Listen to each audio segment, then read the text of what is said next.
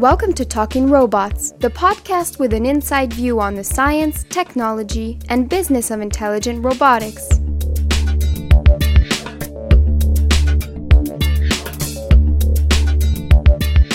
Hi, I'm Markus Waibel from the Laboratory of Intelligent Systems at the EPFL in Lausanne, Switzerland. Today's guest is Marco Dorigo, a well known proponent of swarm robotics and the inventor of the ant colony optimization metaheuristic.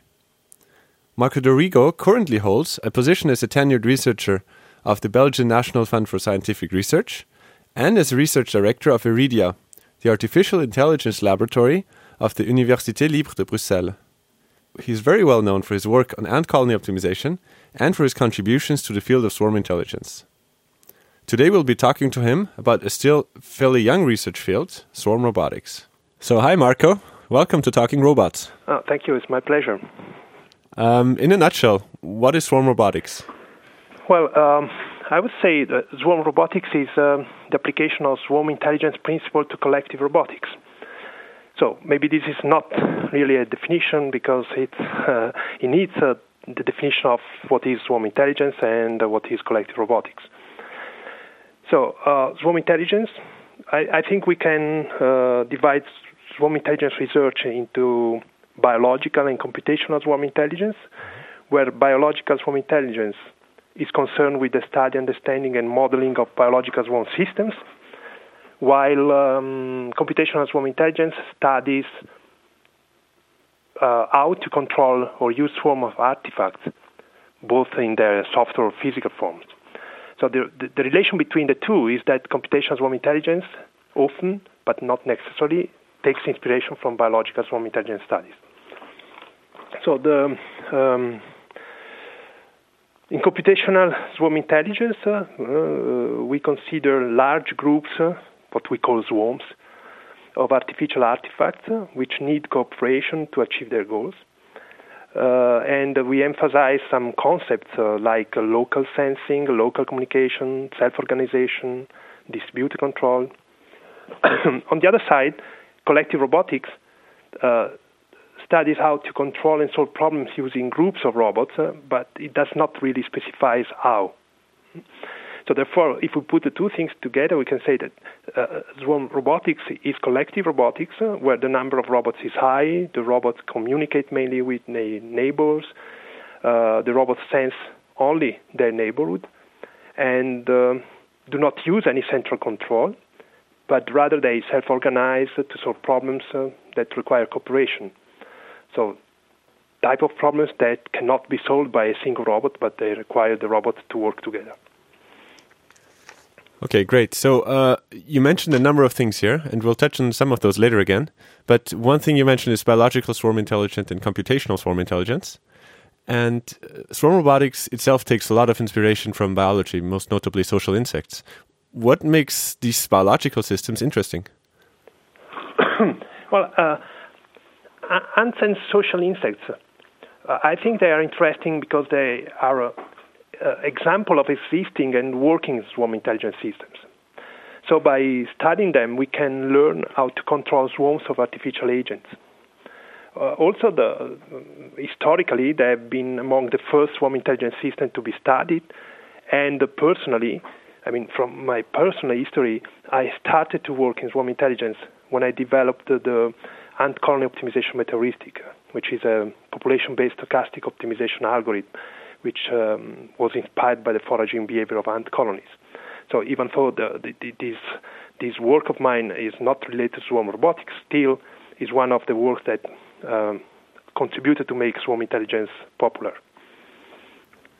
Uh, if I watch an ant colony at work, what I see is a lot of movement and nothing really well organized. It seems there's a lot of randomness and error going on in these systems. Why would such systems be appealing for robotics?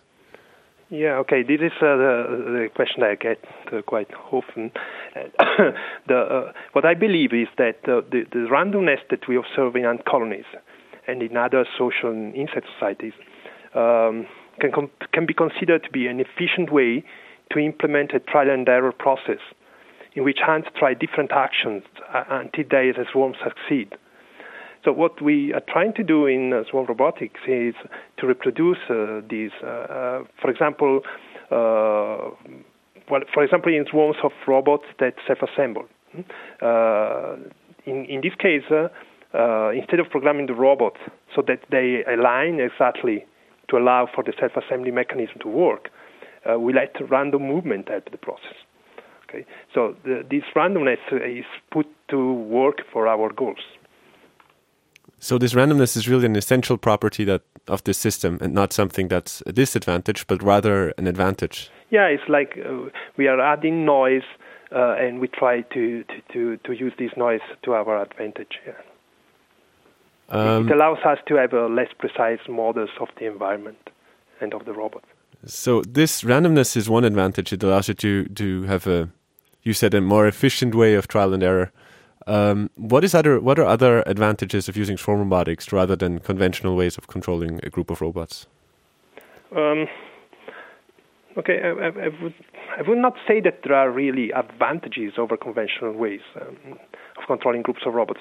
The the, the point is that uh, here we're focusing on the control of swarms of robots. Hmm? That is big groups of robots, where the central control and the global maps of the environment uh, the point-to-point communication between pairs of robots becomes become unfeasible. So uh, what we need is a different approach, and uh, we believe that the, the, an approach based on swarm intelligence can be the right way to go. Uh, however, um, uh, whenever we find this is useful, we also use traditional, I mean, uh, we can call them so, uh, traditional methods such as behavior-based architectures, reactive control, or evolutionary robotics, and so on. What do you mean by large numbers of robots? Well, it's difficult. Uh, it's difficult to put uh, a number there, uh, but I would say that uh, it's uh, 20, uh, 30, or more. It, I, I, think this number will change the, the, with time. What is large now for a swarm robotic system may become small in the future when we'll we'll be able to build cheap robots in great quantities, and uh, as we, in the meantime, we learn how to control them.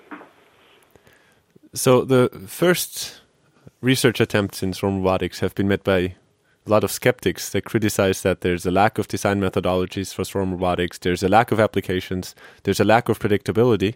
In other words, according to them, uh, we don't really know how to make this work and we don't know what to use it for, and also the, the swarming systems, they're quite unsafe. How would you respond to that?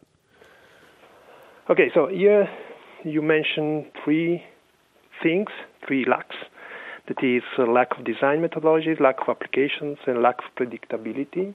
So uh, I will try to give a short answer to each of these. Uh, so concerning the lack of design methodologies, this is partly true. Uh, as swarm robotics is young discipline, uh, and uh, in fact, I think that developing methodologies is uh, one of the goals of ongoing research.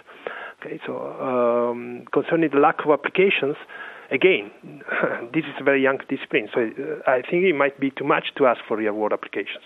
However, uh, I think that we can envision applications for the future, such as search and rescue or uh, exploration.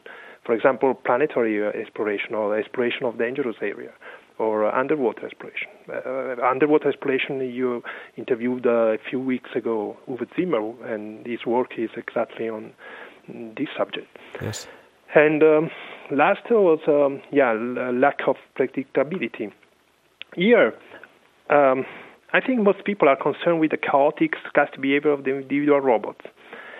Um, but I think that you should consider that um, this stochasticity at the microscopic level does not necessarily carry over to the macroscopic level, hmm? which in our case is the swarm level. So I, I think that it's possible to have predictable swarm level behavior, even though the individual behavior have some level of stochasticity. And showing that this is, this is true is uh, one of the goals of uh, our research. Um, you said that design methodologies currently are uh, a research topic in, in swarm robotics. Uh, could you tell us a bit more about this? How do you create a swarm robotic system? What are the what are the tools we have today for this? Um, well, how do I, I, create a swarm robotic system? The, the, the, the first thing that uh, I need is many robots, uh similar robots. uh, because in swarm robotic uh, system is composed of, uh, as I said before, many robots that are all similar, or at most uh, there might be a few groups of similar robots. So as a first step or as a first condition, we need to build many similar robots. Then once we have the robots, the, we we, uh, we have to control them, which becomes a real challenge. So what we do to develop the controllers is, uh, um, well, we develop different simulators so that we are able to study different behaviors of the swarm, and also we use the simulator to test the usefulness of additional capacities of the robots uh, for obtaining desired swarm level behavior. Hmm? So this activity can in turn provide feedback to the robot designers, and so there is, there is a, a cycle between the people running the control experiments and the people building the robots.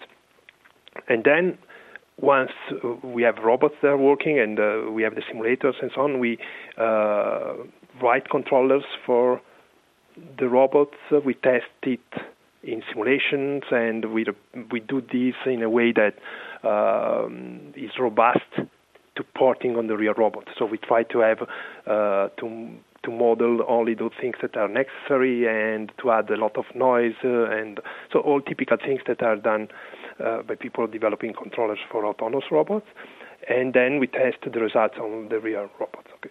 So this is quite standard stuff. And uh, uh, to develop the controllers, uh, we tend to use uh, uh, either hand-coded behaviors, so behavior-based architectures with behaviors that are handwritten, or evolutionary robotics, or a mix of the two. Mm, okay. Um, where do you see potential applications of this approach? Um, okay, so uh, I already mentioned a couple before, but um, I think uh, we can try to use imagination here.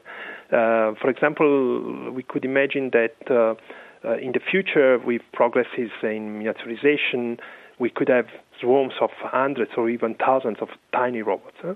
And um, each of these robots uh, could, well, groups of these robots can be highly specialized, uh, and they, they, it can also be that at some point we are able to to to build these robots cheap enough so that they are dispensable. So you don't care too much if you lose some of them.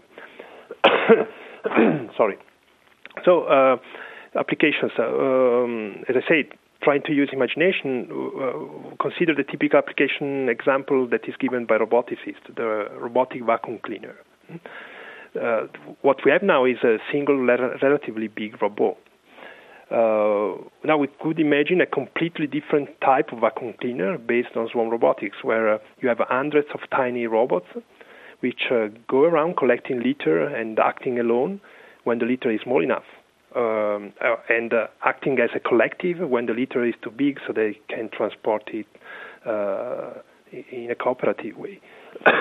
so the advantage of this would be uh, that uh, you have uh, small robots that if the, the typical advantages from robotics, so they they are not too expensive. They can break down uh, or they can uh, I, I, mean you don't care too much uh, where they are in the house. They they can just stay in the corner and or under the bed and come out when there is a need. Um, or another thing that we could imagine is um, to have uh, tiny robots that are waiting in a building without doing anything until some major problem happens, uh, something like an earthquake or a fire uh, at that moment they start swarming around to find out where people are or and indicate them safe ways ways out. And to, so the, these might look, uh, they in fact they look a little bit like science fiction applications now, but I, I believe that they might become feasible in the not too far future. Um, moving to a slightly different topic now, attempts to create artificial intelligence have met sort of a complexity barrier. So even today, we can't create anything artificial that has the intelligence of, say, a mouse. Uh, do you think that this step that you're taking in, in swarm robotics from individual intelligence to collective intelligence could be a key ingredient in achieving higher complexity in artificial systems? Mm, I'm not sure about this.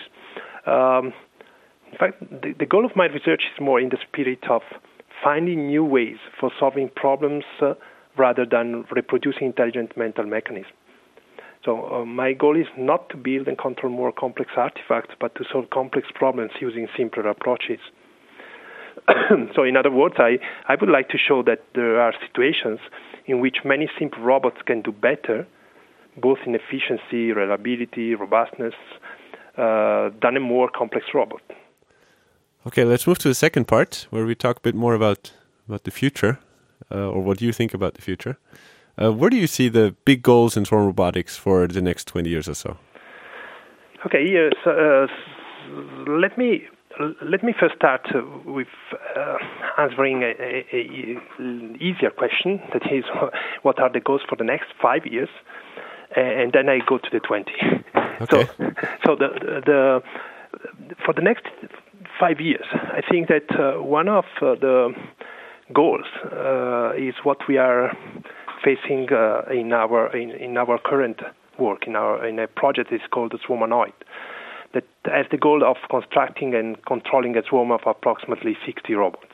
Okay, so uh, the, the main innovation in this project is that the robots will be the swarm will be heterogeneous.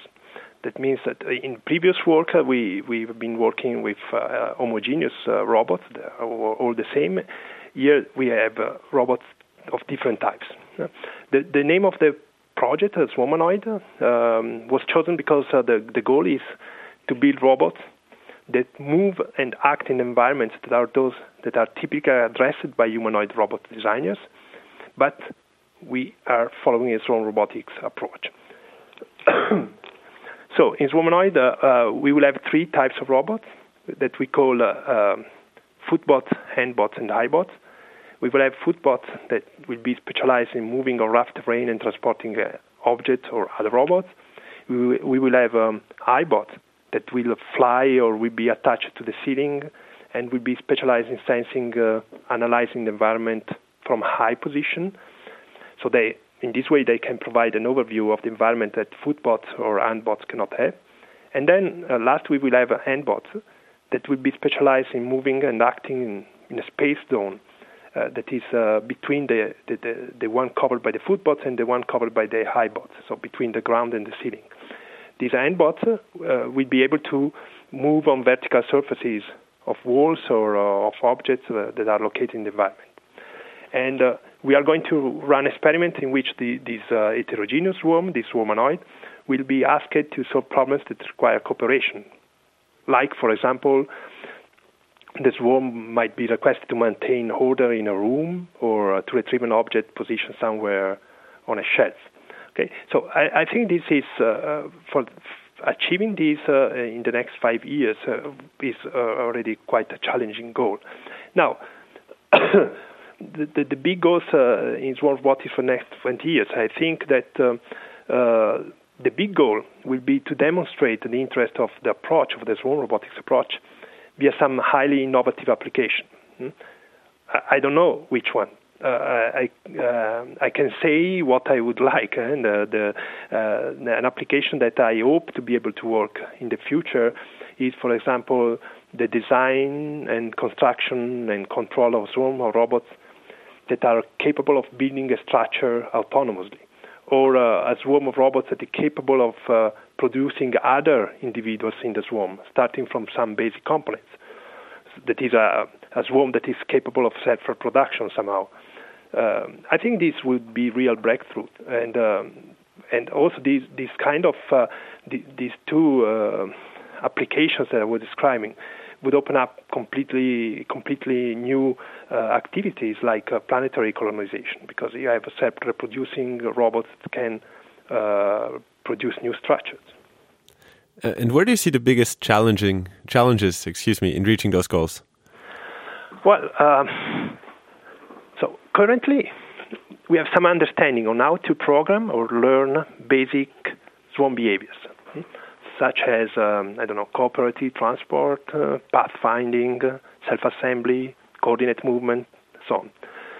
Then, there are many things that uh, we are missing. Well, for example, we, we need to learn how to implement the higher level, that is, how to coordinate the different behaviors. And we will need to work out mechanisms for adaptive task allocation hmm, uh, and for giving the swarm a goal oriented behavior. Um, so I think there, there are really mm, a number of things that uh, we need to learn. Uh, another important challenge uh, will concern communication, uh, both between the robots within the swarm and between the swarm and humans. Uh, in particular, uh, I think swarm-human interaction will be a big challenge. for example, we will have to understand whether it is better to communicate by broadcasting sub-signals to all the individuals in the swarm, or whether it's better to implement mechanisms that allow communication to happen only with a few selected individuals in the swarm, and then it is these individuals that influence the behavior of the rest of the colony. And we, we also need to understand which kind of signal to transmit. Signals uh, uh, can be more or less effective, they can be more or less uh, uh costly. Uh, so there are many decisions to be making, made here. another concern, well, another major concern is robustness. So we need to understand how to make our controllers uh, capable not only to perform what they are required to perform, but also to um, uh, what to do when something goes wrong. So be able to implement some contingency plans. Uh, for example, to when they identify how to identify malfunctioning individuals, and uh, uh, when they identify them, how to substitute them with new working ones. And um, last, well, there are many challenges, obviously, also in hardware. I'm not an hardware expert, so I, I will not talk too much about that. But I think that the big challenge that regards hardware will be to understand how to design hardware so that the control of the swarm become feasible or simpler. we, we have already experienced uh, that in, in, our work that apparently innocent choices uh, in hardware can have uh, quite dramatic effects on the possibility to implement uh, swarm behaviors, or that they can greatly influence the efficiency with which such behaviors are performed. Okay, so uh, I think these are some of the, the, the challenges. Uh, and now moving to robotics in general, really very general question. Uh, if you had to predict 20 years from now, uh, what would you say? Which field of robotics uh, will have had the biggest impact in our lives? Well, uh, in, in generally, I'm very optimistic. In, this case, unfortunately, I, I think the, it will be the military will that will be the first to demonstrate some impressive uses of autonomous robots.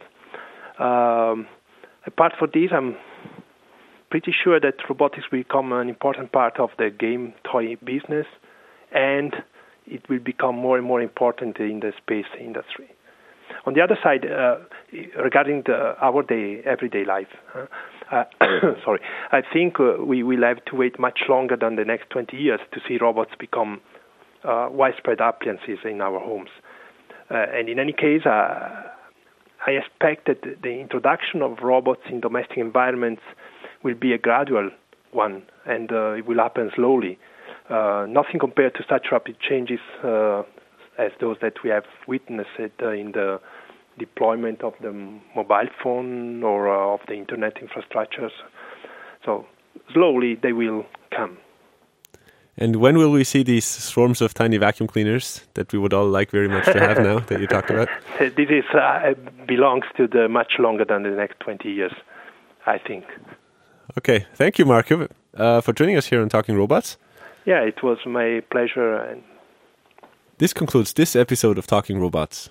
We talked to Marco Dorigo from the Université Libre de Bruxelles about using swarm robotics to control groups of robots, about the advantages of this still young approach, and about current and future trends in this research field. You can have a look at our website for additional information and links, as well as for information on past and upcoming podcasts. I'm Markus Waibel. Thanks for listening. Talking Robots, the inside view on robotics. For more information on past and upcoming podcasts, visit our website at lis.epfl.ch.